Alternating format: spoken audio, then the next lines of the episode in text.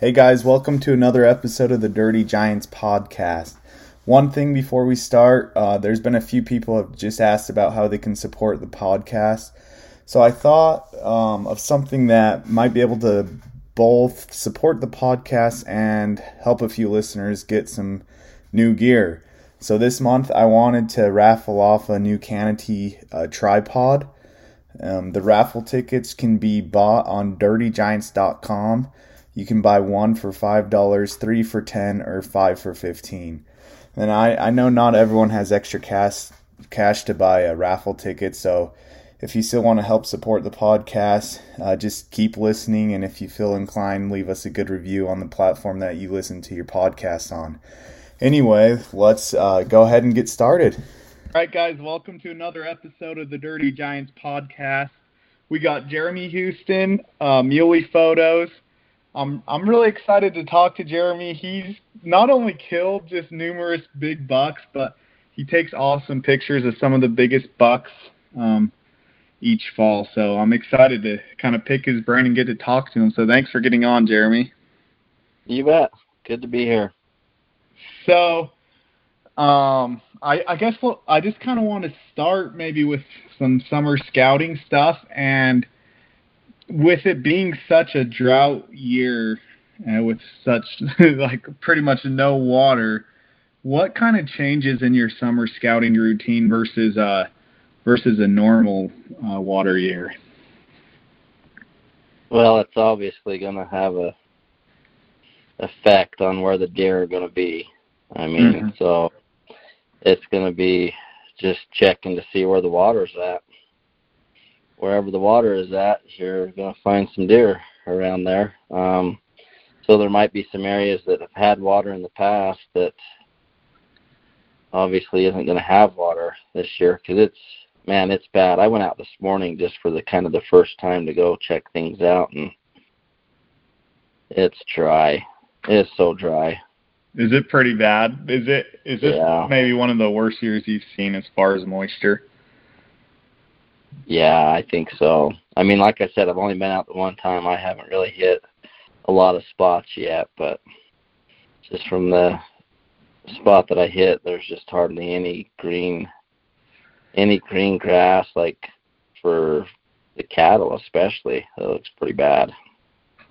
Yeah, and some of the spots I've been to this year, um, the like the the places that usually hold water until mid August are already bone dry, so it's yeah. not looking too great as far as that. And kind of with drought conditions, and you follow quite a few different bucks year to year. What, how how much does it affect antler growth in general? Would you say? A lot, a ton. It seems like, uh, well, every year if if you've got uh, tall grass, you know, you've had a good spring, good summer moisture, the the horns seem to reflect that. And if you don't, mm-hmm they reflect that as well. And I've seen, man, I've seen where bucks and have put on 30, 40, 50 inches in a given year. And obviously, some of that's probably due to them hitting kind of a prime age, maybe. Yeah. But then I've seen the reverse effect where bucks you think are uh, look at that they look like they're that right prime age to just blow up, and then you get a drought year, and it's like, oh man, they they they're down you know, 15 inches or 20 inches even. Jeez, that's quite a bit. So these these bucks that might be 200 inches might look more like 180, 170. Oh yeah, for sure. For type sure. deer. Absolutely. Yep. Yep. The uh, moisture plays, in my experience and what I've seen over the years, a huge mm-hmm huge impact on the antler growth. So with it kind of because last year, I mean, wasn't the best water, water year either, and then this year's obviously bad. Do you think the year to year does it have an effect? Like so, how it's two years in a row, kind of now. Is it going to be would, even worse, or does it not matter that much? I probably don't know the answer to that. I would say it's probably got to affect them. Uh, I would. I don't know. Yeah, I don't know. Me neither. I, I'm not. Ant- I'm not anticipating seeing a lot of 200 inch bucks this year. I'll tell you that. Yeah. In 2019, you know, everybody knows 2019 was incredible, and right. Look at all the moisture we got that winter and that spring, and the horn growth reflected that. Last year, the horn growth reflected a drought year, and I sus- I'm I'm going to suspect that this summer or this this year is going to be awful. Really? That's Yeah. not good. Shoot.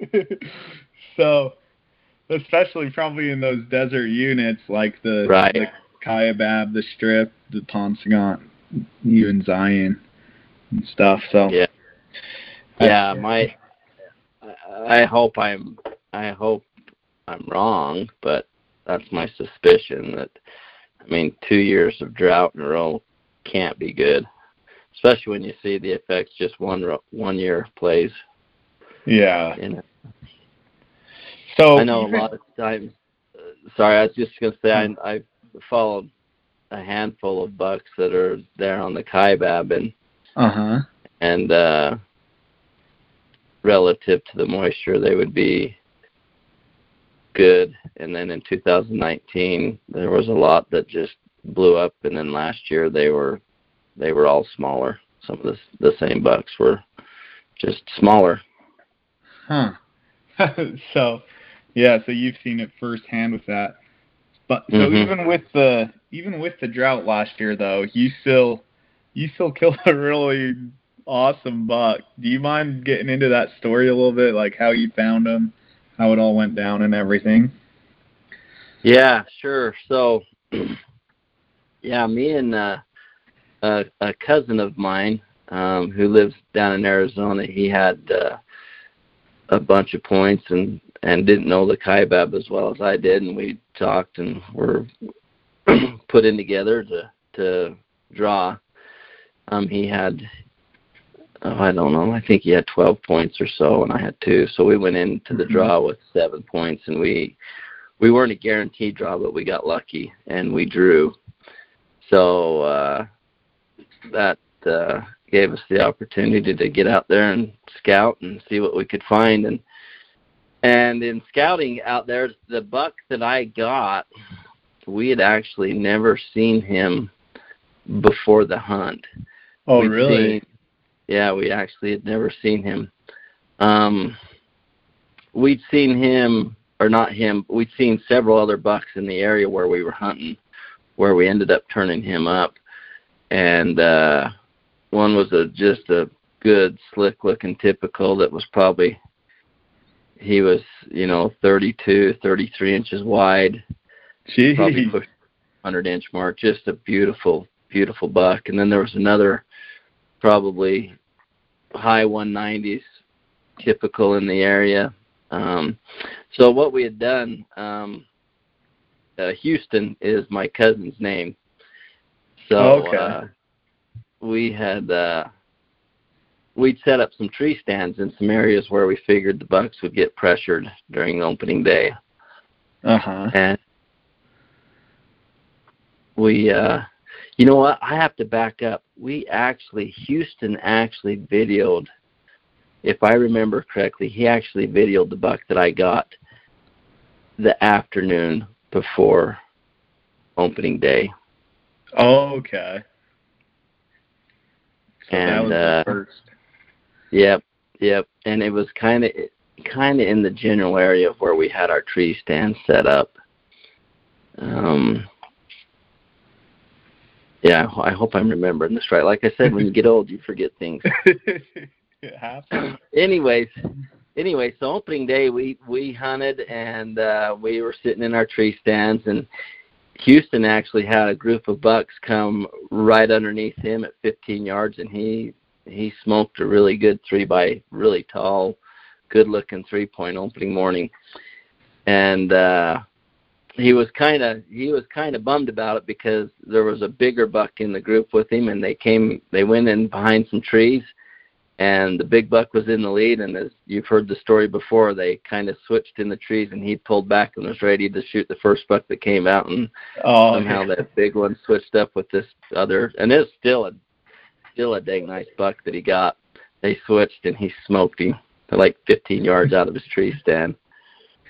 Um, So he he was he was pretty bummed because he'd he'd really wanted to get get uh, a bigger buck. In fact, after he'd seen that buck that I got uh, that the previous afternoon, he was real excited about hunting something with some extra points and a non-typical, you know.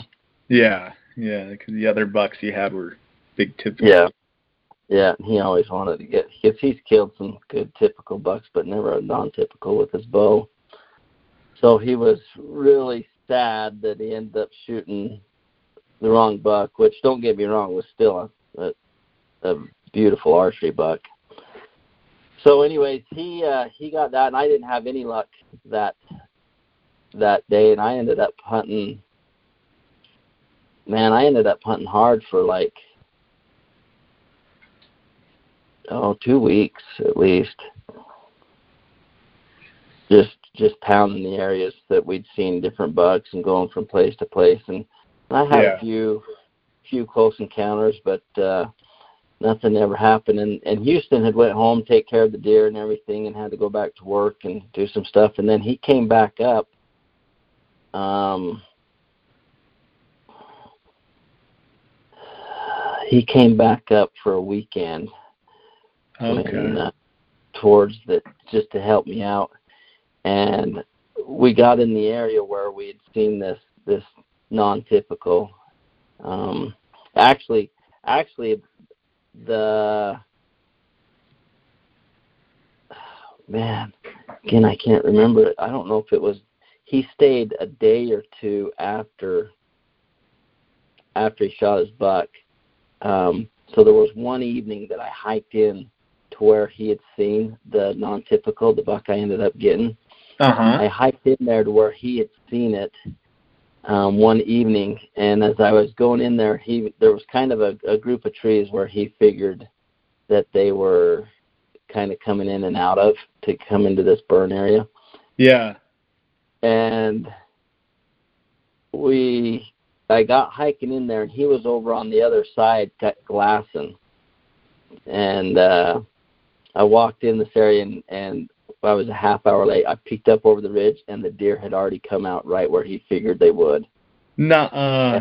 Yeah, so I was we we just we just went in too late. They'd already come out to do kind of their evening or afternoon feed, feeding, I guess. But anyways, I popped up over this ridge, and sure enough, there was that buck. He popped his head up and looked right at me. He was he was in full velvet, and and this is the buck I ended up getting. But he Yeah. looked right at me, and I ranged him, and uh, was just trying to get ready to shoot, and he'd already knew the gig was up, and I was I was spotted, and he turned and ran away. And as he turned and ran away, I was like, "Oh man, that is that is a big buck." And yeah. he looked he looked a lot bigger in person than he, uh he did in the Houston got some like phone scope video of him that first time he saw him from a ways off. Okay. He looked really good then, but after I saw him in person at a fairly close range and he turned and ran away, I was like, "Oh man, You're like, I a- gotta kill this buck. I gotta try and get him. so, but he he ran he ran ran away, and I went back in there several times, and I'd run into some other hunters in there hunting too, and and uh, the area where they were was other people had seen them, had trail camera pictures of them, and were hunting too. So it was kind of a popular spot. Okay. So so then fast forwards I don't know eight to ten days. Houston ends up going home for a while to work for a week and, and I'm still hunting. I have a few close encounters and and different things. With the then- same with the buck you killed or with other bucks? Actually, no, not with the buck I killed, but with another buck that he hang out he hung out with. Oh, okay. Um, I actually, I actually learned quite a bit about this area where they hung out, and I'm excited to hopefully draw a tag again in the near future to be able to to go into this specific area and uh, put into place some of the things I learned about where they go and what they do and some of these different ridges. Um, I think Yeah. it's a place that a, a guy could really give himself some good opportunities in years to come if they if they stay there, you know. right. Yeah. But yeah, one one morning I walked in there uh where this buck was and uh spotted two other bucks that were shooters, you know, no doubt shooters. One was one was kind of a good non typical and the other one was a big typical.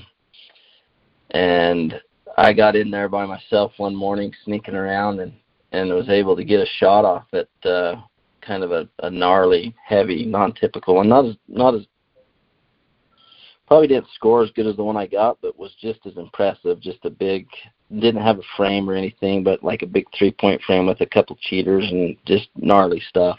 Yeah. And, uh, buck. Just the buck. I mean, who cares about the score? He just he just was big. Yeah. and um, I snuck in there and, and got a shot off at him, and I still don't know what happened, but I I missed. I mean, my arrow was pegged 20 yards behind him in a tree, but uh, so that area was it was promising. Every time I went in there, I seen I seen a good buck. So it was exciting to go in there and try your luck every every morning and every afternoon. And most of the time, you just see him see him running away. You know, it was hard to get close to. Him. yeah, but when there's good bucks in there, that makes it fun. Yeah, for sure. So had several several not I wouldn't say close encounters, but several opportunities where I had chances to make a play on something and I'd end up screwing something up, making too much noise or moving too fast or just you know, they're always one step ahead of you it seemed like. yeah. But so the the morning the morning I killed this buck, like I said, Houston came back up for a weekend, um, or for a couple days. It might have been the first part of a week. I can't remember specifically which day it was, but anyways, we uh, we hooked up, camped out there that night. The next morning, we went into this area, and I came. So we had we had kind of a plan. You know, gave him a radio. I had a radio. He was going to go glass a point, Yeah. and I was going to in from the south end and uh see if we could make a play on something and so he drops me off and goes back around to the north where we had kind of set up where he was going to kind of glass and I was going to try and just go pussyfoot around and do some still hunting and seeing if I see if I could just you know get lucky or whatever Uh huh. um, anyways, he gets he parks off the little logging road and, and walks like 50 yards, and sure enough, there's the bucks. There's like four bucks, and this non-typical is with him. No way. Yeah, and Just he's, right he's there. like, yeah, just right there. He's like 120 yards away from him, and I'm like half a mile away. so what do you do?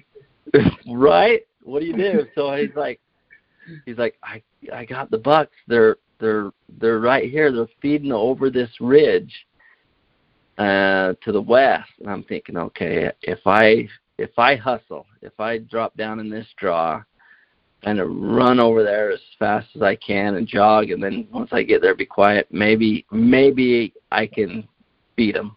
Maybe I can beat them on the back side of the ridge that they're going over if they keep going the direction he's saying. Oh, okay. So, because they're, you know, I obviously didn't want him to just leave him to try and come back and get me and then go back because then you, you know, yeah, then never they, you don't know again. where they're at. You don't know which direction they go or whatever. So I'm like, all right, I will try my best to get over there. And uh so I start I start heading that direction as as fast and as quietly as I can to try not scare other deer that are around, you know. Uh huh. And I get I get up over I get up where I think they're going to be, be coming out and he's like they're just topping the ridge. I'm going to lose sight of them. And and right when he says that, I I see the buck. No. And- Yeah. So and I I hadn't made it I hadn't made it quite far enough. He was still out there 120 plus yards away and I'm ranging him. I'm like, "Oh man." And it looks like he's just going to feed away from me and my you know, I just again was 10 minutes late. yeah. So he starts feeding over the ridge and uh the sun the sun has come up pretty good now and the sun's beating on him and then all of a sudden for some unknown reason i don't know why he's he does a complete almost a 180 and turns No and starts way. coming my direction Holy crap. And I'm like, oh man, I'm like, okay, this I might have a chance. This, the, and this is going down quick because he's the sun's up on him, and they're they're starting to just make their way to their bedding area. You know, they're Uh-huh. not feeding or milling around or doing anything. It's like he just says, all right, looks to his left and says, I'm going this direction to go lay down over here. So I'd ranged him at 120, and he starts coming towards me. It's 120, 110, 105, 100, 95, 90. And he's he's just he's not trotting, but he's on just kind of one of those fast walks where they're not even not even looking anywhere. They're just headed in a direction. Yeah, he's just trying to get to the trees. He's bad. just trying to get to the tree line, and uh, so I'm I'm trying to range and thinking that man maybe he's maybe he's just never going to stop. I'm gonna have to shoot him as he like walks by me or something. And I didn't want to make him aware of my presence either. You know, I've had a lot of times you do that to whistle at them or do something and have them stop and look at you. Then they bolt. You know, they don't even. You Yeah. know, they see you pull back and boom, they're gone. And you know, it's just you, you never know what to do. And most of the time, when you do what you think you ought to do, it's the wrong thing. right. So, anyways, I'm ranging him, and he, he comes. He, he's coming like quartering towards me. And my last range that I got on him was was like 71 yards. And right then, he he must have come to like kind of a little Y in the trail or whatever, because right then he turned and started quartering away from me. And I thought, well, it's it's now or never. So I Yeah. I just pulled back, and I remember my last range was like 71 yards. I pulled back and held what I feared was 75 or so, and and touched it off, and you know let him a little bit, and Right. and uh, that arrow zipped right through him just pretty quick, but it, it hit him. It hit him far back, and he he humped up and jumped up, and then it was im- immediately, immediately he was he was sick. Um, Yeah. like like a gut shot him. He just hunched up and arched his back, and then just he he hardly didn't even ran run. He you know he might have ran 10, 15 yards at the most, and then he immediately just stopped and was just like, "Ooh, something doesn't feel good," you know. Right. Yeah. So at that time, at that time, I I watched him as far as I could see him go until he went out of sight on the ridge line from me, Okay. and I and uh, so he was out of my sight at that time, And he's still sick. and he's as far he's as you can sick. see. Yeah. yeah, he's he's sick. He's not running. The other bucks, the other bucks just kind of ran off. Okay. So he's kind of he's he's by himself, just just sick. Was the last place that I saw him. So I got a hold of got a hold of Houston on the radio, and, and uh, I'm like, hey, I he came over and he came told him what happened. I said I hit him. I need you to try and run down and get on the opposite ridge to see if you can find him, to see if he can glass him up, so I could have somebody with eyes on him. Because I didn't want to pressure him. I didn't want to go down off the ridge and scare him, even you know, have him do Yeah. something. So I wanted him to get over on the opposite ridge and see if he could if he could glass him up or find him or, or anything. And amazingly enough, he you know he bolted. I could hear him panting when he got back with me on the radio, but he ran his guts out to get over on the around the other side and get on that other ridge where you could glass up underneath where I was. Yeah. And he he he found him immediately. Found him laying down. No way. So he's Yeah. laying. He's stopped. He's laying down now. Yep. He stopped and laying down, and I was like, "Oh, good. All right. I'm glad you got eyes on him." I'm like, "Just stay on him." And he was he was in he laid down in an area where I couldn't see him, and he was kind of around on the face of the ridge to where Houston could barely see him. But if he was to get up and walk south like 60 yards, then he would be outside of Houston. Oh, okay.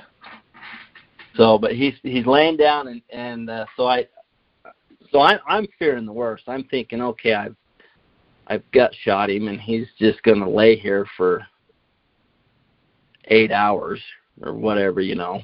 Yeah. And I definitely didn't want to jump him up again because I've had experiences where you do that, and they get up and run, and then a rainstorm will come in that afternoon, and you lose everything. right. So as long as somebody could see him, I was like, I'll just I'll just wait right here. I'll just bake in the sun until we can until we see if we see if he puts his head down. Just going to I was just going to give him a couple hours to see how he plays out. Just Yeah. You what got eyes on him. You don't want to ruin Yep, everything. got eyes on him. Don't want to screw it up. So at that time, um, I just I just back up a little bit, get get up off of the the top of the ridge line and, and down to where if he happens to get up or something that hopefully he doesn't see me, but I just back off a little bit. Houston keeps his eyes on him and they're just kind of waiting. And in the meantime, uh Houston uh, keeps saying if he if he gets back up and goes the direction he was kind of headed, it looked like he was going to be out of sight of Houston. Oh, okay. So at that time, I pull out my cell phone, thinking that maybe I have service. I can call in an, another buddy or somebody to come and and get on the opposite ridge line, kind of get in a triangular setup where Houston is, I am, and then then he could get up on this other ridge and glass if he goes around to where Houston can't see him. Yeah. So I call I call my buddy Brian who's at home. Uh he was actually going to come out and hunt with us that or just be with us that morning, but I I can't remember what happened. But anyways, I had service and I texted him. I'm like, "What are you doing?" He's like, "Nothing." I'm like, "I just hit a big buck. I need you to get out here and get on this other side of the ridge." He's laying down, but he if he gets up and moves a little bit, then Houston's going to lose him, and I'm not going to be able to see him either. So I'm like, you got to get here as soon as you can. He's like, I'm on my way. That's a good friend. Yeah, yeah, great friend. So I'm like, all right. So I uh, give him uh, Houston's location, and I'm like, you got to get to where Houston is. Hook up with him. He'll show you where the buck is, and then you're gonna have to hoof it around. You know, maybe make a quarter mile jog to come up around this other ridge ridge line to get to where you can see him if he makes a move. Yeah. And so he's like, "All right." So he's it's going to be an hour before he gets out there. Okay. So I get with I get with Houston and tell him that hey, Brian's coming out. We're going to just sit on him until he gets here and see what happens. So we're waiting, and Houston's keeping an eye on him, and and I'm trying to I'm trying to get a a sense of how far the buck is away from me down the ridge line. And so I, I'm like ranging big, tall ponderosa trees that I can see out there a few hundred yards or whatever. And I get Uh-huh. with Houston, I'm like, okay, can you see this pine tree? It's like, it's like not burned, and it's got these limbs and this, and and we're trying to triangulate and see, take a guess of how far away I am from him. And at this Right. time, Houston, Houston can see me and the buck at the same time. I mean, not in the same field of view, but he can he can see me and he can see the buck, and he's Okay. guessing that I'm within. He's guessing I'm within 80 yards. Oh wow. So you still have to be like quiet, like you're. Yeah, I'm still within- happen to be. Yeah, it's still like being super quiet. And to me, I'm thinking, you know, the way he's describing it, and the way it looks from here in the range in this tree, I'm thinking I'm a hundred yards or so away. But in, Okay. anyways, the buck's not far away. Right. You're you're right in there. Yeah, I, I'm I'm there. If he if he if he gets up before Brian gets there, I I might be able to make a play or something. So, anyways, uh, Houston's still watching. Then then he gets with me on the radio and he's like, he's up, he's up, he's up. He's walking, he's walking. I'm going to lose sight of him, and I'm like, oh man, oh man, what am I going to do? And and Brian's not there yet, you know. And so I tiptoe up and I get on this this burnt tree that has fallen over Uh huh. and uh, Houston's like he's going to the south. If you can get over there, you might be able to see him. And uh, so I get up on this log and I walk down it towards his direction, and I see him, and he's he's up and he's moving, Oh no. and I'm like, oh man, this is and and he's not very far away from getting into some deep dark timber. How how close are you at this point? At this point, I'm I'm uh, if I remember right, I'm like 80 to 90 yards. Okay. And so I'm thinking, okay, I'm gonna have to just. Obviously, I need to get another arrow in him because he's up and he's moving again. Yeah. So, anyways, I, I'm I'm sitting here watching him, and I'm just glassing. I'm thinking, okay, if he if he comes over this, I'm I'm just watching him to see what kind of move he makes. Um, because there's a chance that if he keeps following the ridge line, he might come closer to me if he keeps working the way he's working. And then all of a sudden he he he stops.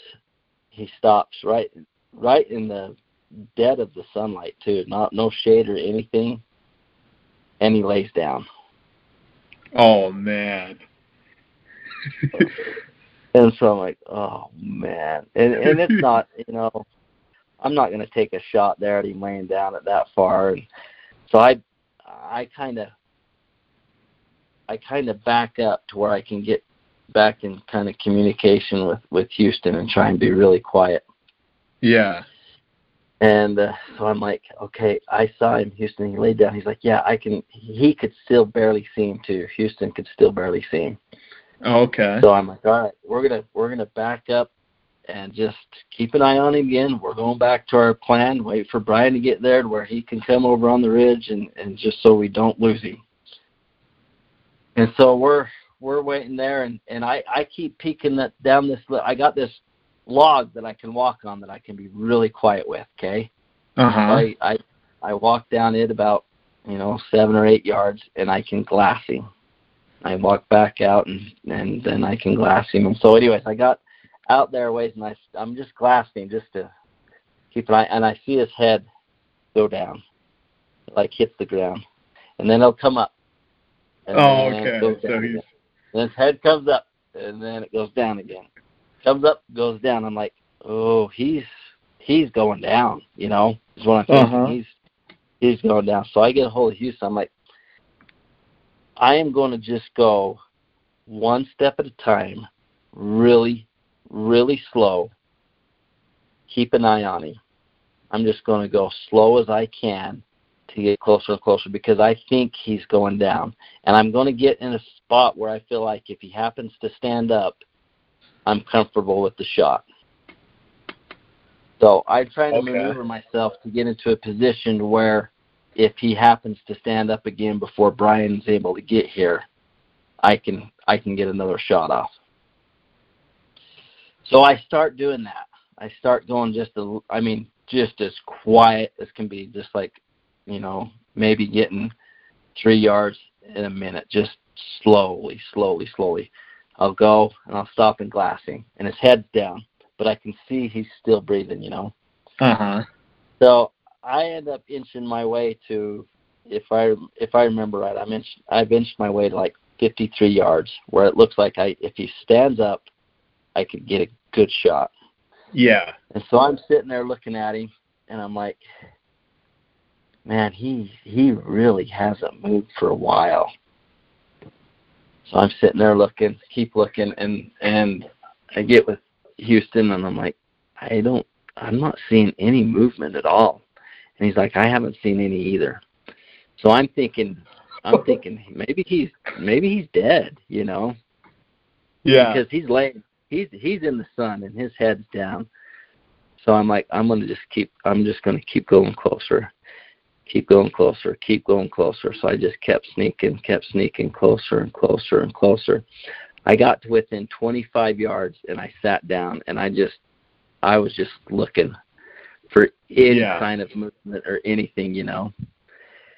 And uh, at this time, unbeknownst to me, because I think when I was at 55 yards, I told, uh, I think, I think I uh, got a hold of uh, Houston and said, "I'm I'm I'm going in. Um, don't don't try and get a hold of me." Yeah. And uh, so, unbeknownst to me, Brian had made it to Houston, and I'm like 25 yards away.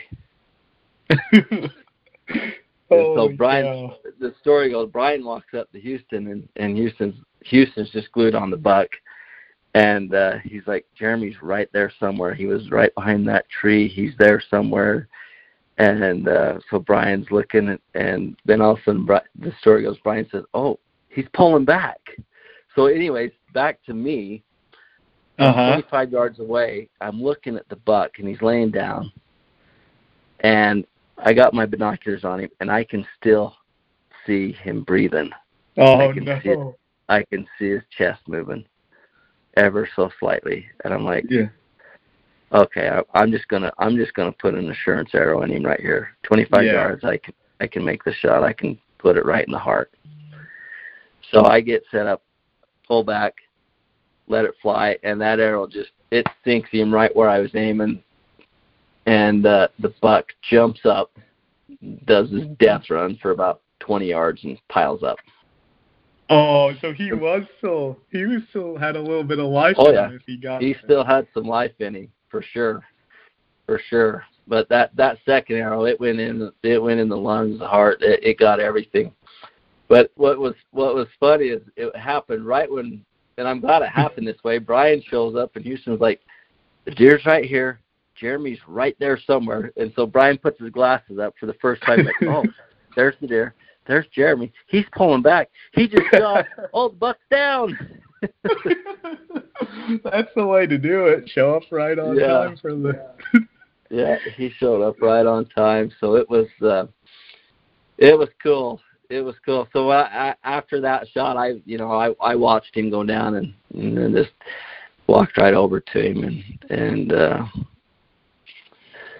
that was that was exciting. That was fun. I'm glad both of those guys were there to to see it and help me out and everything. It was a it was a fun time. Yeah, that's pretty awesome. Houston- to have your Houston was a Houston was a little little bitter simply because it was a buck that he found and that he wanted really bad because he wanted a big non-typical and Yeah. and uh, so I felt a little sheepish about that, but I was definitely not going to pass him up. Oh yeah. So how big did he end up being? So he was just over 200 inches, and he was counting his eye guards. He's at eight by eight, and he was like 31 inches wide. That's just an awesome buck. That's so cool. Yeah. Yeah, Just- he's a he's a he's a solid deer. I wish. So that- what was you know, I was Ooh, go gonna I ahead, wish he was in velvet. He'd he'd barely stripped off all of his velvet probably the day or two before. Yeah, because I saw um you posted on your Instagram. You had velvet video of him, and then Yep. it looked like you killed him in the hard horn. So Yeah. that that's crazy. Yeah, he'd stripped it all off. just a day, a day late, pretty Yeah, much. just stay, stay late, but uh no, it was it was a fun hunt, and I like I was telling you before, I learned a lot about this specific area that I'm really excited to go back into, even if it's not hunting, just to go back in and, and try and do some photography this summer to see if uh see if those bucks are still hanging around in there and kind of doing the similar things because I think it's going to be a good opportunity to find some uh a good photo opportunities I think. Get in there and Yeah. and uh, mess around and see what happens. I always I love finding new areas and finding finding uh it kind of it's not like those bucks out there really have any type of patterns, but just being able to find out where they where they come and go a, a majority of the time. Yeah, yeah. Well, it, it sounds like there's some good bucks in there. So that that yeah, be, there's that'll be cool to see what you turn out. Bucks. There were some great bucks. I'm hoping to see a few of them this summer. And again, like I said, I I anticipate them either being about the same size or a little smaller than last year, just because of the drought. Yeah, for sure. So a couple things I wanted to, I guess it kind of went with that story. Um, I just wanted to talk a little bit about kind of like finding big bucks and maybe like how you keep it secret. Because like sometimes you find a big buck like uh i don't know if you care if i say this but i think you found a pretty big buck on the Kaibab uh a few years ago and then the, it kind of got out when the governor tag came in and killed it. So like what what's some tips to keeping it secret or finding a buck and keeping it hush I don't know if there's I don't know if there's any tips to keeping stuff secret anymore. yeah Doesn't seem like it. Um gosh, yeah, that that's a that's a good question. It seems like everybody knows about a big buck. If you if So- there's a big one somewhere. So the opposite, let's say, I mean, I don't know if this makes sense, but like you hear a rumor of a big buck, how do you go about finding it? Like even if it's for photography, like because it Oh, seems I- like you're always I on chase- the biggest bucks. Okay. Yeah, I chase rumors a lot with my camera. A lot. Uh huh. I chase a lot of rumors. And I find out that most of the rumors are just that. They're rumors. Really? Yeah. And if it's a 200 inch buck, it's likely a 180 inch buck. Oh, okay. Yeah, I've I've chased a lot of I've chased a lot of rumors where there's some big bucks. So, okay, let's say I hear about a rumor of a big buck, or somebody's like, "Hey, you need to go get pictures of this buck." First off, it's like, okay, who's who's the source? Who's telling me? Do they know? Do they know what a big buck is? Do you know what I mean? right. Yeah. So you know, there's there's people that are reliable, and then there's people that are like, okay, it it could be big, but I don't know. I I try to follow up on them all, but that I can, and sometimes I get lucky and do find the big buck, and it is a big buck. But a lot of times I'll find it and show them a picture of it, and they're like, yeah, that's it. I thought he was a lot bigger. Than that. Yeah. yeah, that makes a lot of sense because how many times do you hear someone say, "Oh, there's a 220 buck over there," but then it seems like it's pretty common to hear that. But then, how many 220 bucks have you actually seen? Right. So, Right. Yeah. So uh, honestly, I don't put a lot of stock into rumored big bucks. Unless somebody shows me a picture or a trail camera picture of one, then that's when I might, you know, decide it might be worth spending time trying to get a photo of it. yeah. So there's been there's been a lot of wasted time on rumors. yeah, man. So yeah, that's. I'm sure it's so hard too because I've had it the opposite too. Like someone who shouldn't know what a big buck is says, "Oh, there's a big buck over here, and it's a stupid spot." And Then it ends up being a giant that I wish I would have checked out. Yeah. Yeah. It's hard to true. tell. It, it goes both ways, doesn't it? yeah, yeah, for sure. And then another thing that um, about this story with your buck too that I think you're pretty knowledgeable on. I remember reading a story in Muley Crazy, and we talked a little before we started recording. it ended up being quite a while ago, so I don't know if you actually remember. But um, so like when you shot your buck, it hunched up. You knew that that meant it was sick, and it, it would take a little bit probably Yeah. for it to die. Would Yeah, you give us so- some tips and different tactics on blood trailing and stuff? Well, I guess some of the things that I've I've learned through experience is is how the deer acts after you hit it is really quite telling. If you can't if you can't see where the arrow went or or if you don't have a clue, like the buck I got last year, like the story, it it hunched up and was sick. So I knew it was a I knew it was a gut shot or a liver shot, and it ended up being a, a liver shot. And so Okay. he was he was he was going to die within four or five hours at the most, you know. Right. Um, but the way he acted, I knew, you know, he didn't do um, kind of like, I guess we call it the. I've always called it the death run, where they, you know, like if you you center punch one right through the lungs or their heart or something, it's like they do back legs kick out and they do a death run that's, you know, they're going mock whatever for 120 yards or so, and then they pile up. Yeah. Um, so the the kick is a telltale sign of that, right? Well, I think the the kick the kick is more of a telltale sign of a hit. Okay. Any any type of hit. I I wouldn't I wouldn't say that's a telltale sign of a a mortal wound by any means.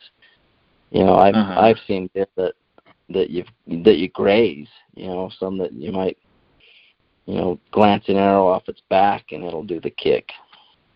Okay. I wouldn't put a lot of stock in just to the back legs kicking In the up. You know what I mean? Yeah. Um, and other guys may have had different experiences there, but but I wouldn't put a lot of stock in that. But a lot of times, if you the the death run is what I call it. But I I've had I've had experiences too where you you smoke one and it looks like he's doing the death run and they run for ever, and then yeah. somebody shoots them somebody shoots them on the rifle hunt three months later. So Oh, really? Okay. So. So I think uh, as far as like the track one, obviously you know you want to you want to look at your arrow, see what it see what it looks like. If you got some, a, a lot of times if you get a lung hit, you can you can generally tell if you've got a lung with some. You see kind of that frothy blood with bubbles, and it's it's not. Uh, you get kind of more of a lightest lightest light lighter color blood. Okay. And then, you know, obviously if you get like a gut shot, you have green slime and food and nastiness. Stinks.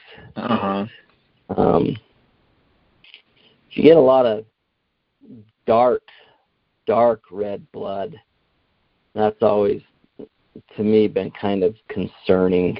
Um seems like that might lend to more of like just a just a muscle a muscle hit. Sometimes you'll see arrows with some like fat and meat on them, Uh huh. and uh, I've had some where it's like fat and meat, and it's it's a shot that I think is not in the body cavity, more of kind of Okay. I don't know brisket area perhaps, or Okay. top of the back. Um, I don't know. Archery archery hunting can be awesome, but it uh, can also be very uh, very frustrating when you're not sure exactly what happened. yeah, for sure.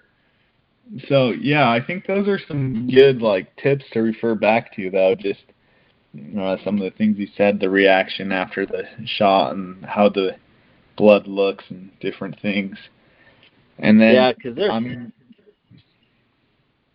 oh yeah, go ahead. Sorry, I keep cutting. I was just gonna say there's there's times. I mean, I've been on several where it's like, shoot, you you hit them and you just see the blood just gushing out of them, you know.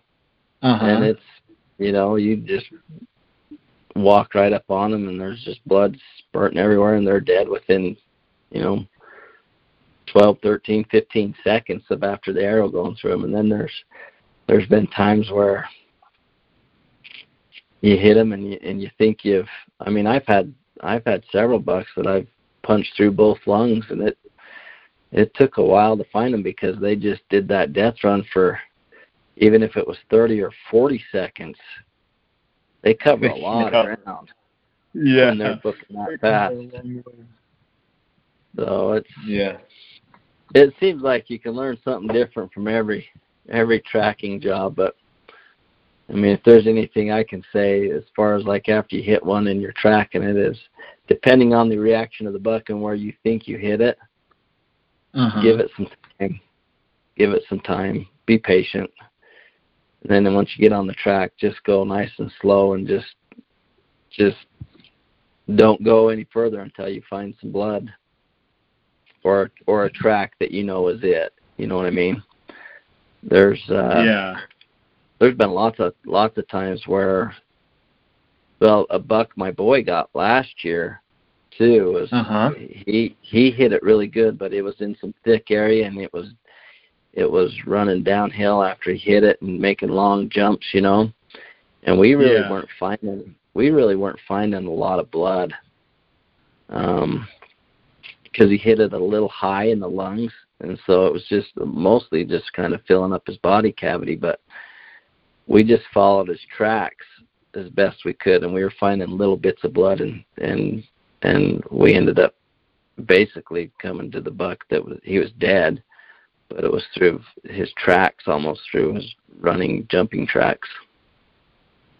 Geez, so you you barely picked up any blood, just drops because it was a high lung shot, and then that, yeah, it was kind of high lung shot, and the buck was running downhill. I mean, I'm sure there's blood right. there that we just didn't see. You know, if we used to go back and and look really really close, but we gave the buck.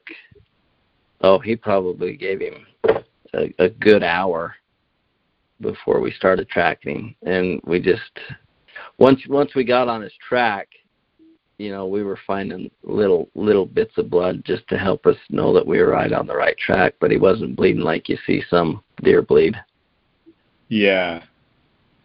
Yeah, that makes a lot of sense. I think that's some some really good information too that you just shared. I think uh that's often overlooked. I mean, it's maybe something you don't practice all the time, but you've been around so many bucks that you've kind of learn what different things mean after the after the shot. So I appreciate you yeah. sharing that. And then I I know I know it's I've got you on for a while, so I don't want to take up too much more time. But um, I mean, you've been consistent with killing big bucks like almost every single year. I mean, I, I remember I went and did the uh, the video interview that's on YouTube with you, and your wall's just full of big bucks, and you've even killed three or four since then. Um, what do you feel like sets you apart from like the average hunter? Like, what is there anything or a number of things that maybe you're doing that the uh, that other people aren't? How you're so successful, I guess. Um. Well, I'm gonna I'm gonna say a lot of it is probably just experience. I mean, I spend a lot of time out there taking pictures of deer. Mhm. So I have a lot of probably experience with with like close encounters, like knowing their behavior a little bit, getting a sense of oh man, he just he's looking a different direction, something else is happening. You know, just just learning yeah. about their different behaviors and what they're going to do and what they'll allow and what they won't allow. Um, I guess that experience would help me. I would say give me a little bit of advantage of of kind of being able to predict predict behavior and future movements, if that makes sense. Yeah, that that does. Um, knowing knowing what or anticipate what may they may do. Um, if that helps me kill more big bucks, I don't know. Maybe that helps me get better pictures. But as far as like killing them, uh-huh. obviously just being in an area where you know there's a big buck, you know, having one scouted out beforehand. Um, I'm gonna say a, a couple things, and I discussed this with a, with another gentleman the other day. Is is having learned patience, knowing when to push the envelope, knowing when not to. Uh, okay. I think that would that would definitely definitely has helped me. Um, the other one too, I think, as far as archery hunting, I mean, you always hear about people missing big bucks, right? Like, oh, right. I got a shot at this buck and I missed. I got a shot at this buck and I missed. That's one of the main reasons why I picked up archery hunting at such a long, young age is because you were having big buck encounters. Yeah. And so I would attribute most of my success to being uh, confident in my archery equipment and knowing I can make the shot. Um, would be I mean that, that's that's huge. I I remember opening morning my first year ever bow hunting. I was 14 years old, and uh-huh. well opening weekend, I missed 16 times, and I was shooting at anything I could, anything with horns. Yeah, I missed 16 times, and that ate at me and ate at me and ate at me. So I thought, I am not going to miss anymore. I don't want to miss. I don't want to ever miss again. Yeah. So I became religious of practice, and I would go hunt jackrabbits every chance I got, just uh-huh. hunting rabbits with my bow. And so that's that's going to be probably in the past maybe set me apart from other people's success is just being able to make the shot because there there was there was years there where I mean I did I did really good. I didn't miss a deer for I don't know five, six, seven, eight years maybe. It was just one shot done. That's I was really just, impressive. I was good. I am not good anymore. I was I was actually shooting. I'm like, oh my gosh, old age is catching up with me. I can't see my sights at all anymore. I'm blind and I don't know where this arrow's going, but I would say having confidence in your equipment and also confidence in yourself being able to make the shot is is huge. Yeah, yeah, I think I think that's a really good point because I mean it's so true. Like how many people have been like, "Oh, I I got on this big buck, I had him, I just I couldn't make it happen." I mean, it's happened to me. It's I mean, I've got my brother who's not into hunting. He drew a pretty good tag, and that same thing happened. Like we had some seriously big bucks in front of him, but he just couldn't make the shot. So I think that's what I think that's a good point. So yeah. Yeah, it definitely definitely shooting your bow and becoming familiar with it and and practicing all the time. I mean, not just picking up the bow a month before the hunt. I mean, shoot year round. And yeah, just, just get just get good because you. I think I think most guys when they archery hunt, they get a chance. They they get a shot at something. It seems like. So yeah, you just got to make that shot count. That's but, that's true it's archery hunting. I mean, last year I missed I missed a buck that was a good one, and I don't know what happened, but I missed him. I flat missed, so it's it happens. It happens. yeah, it happens. Well, I I think those are some really good. I think you shared some really good tips on there, and I think you could learn a lot from listening to this what what you said, and you obviously have the the track record to kind of back up what you've been saying. Obviously, what you're doing is working pretty pretty good. So I appreciate you taking the time to get on and share the stories with us and some tips and tactics. I appreciate it. Yeah, you bet.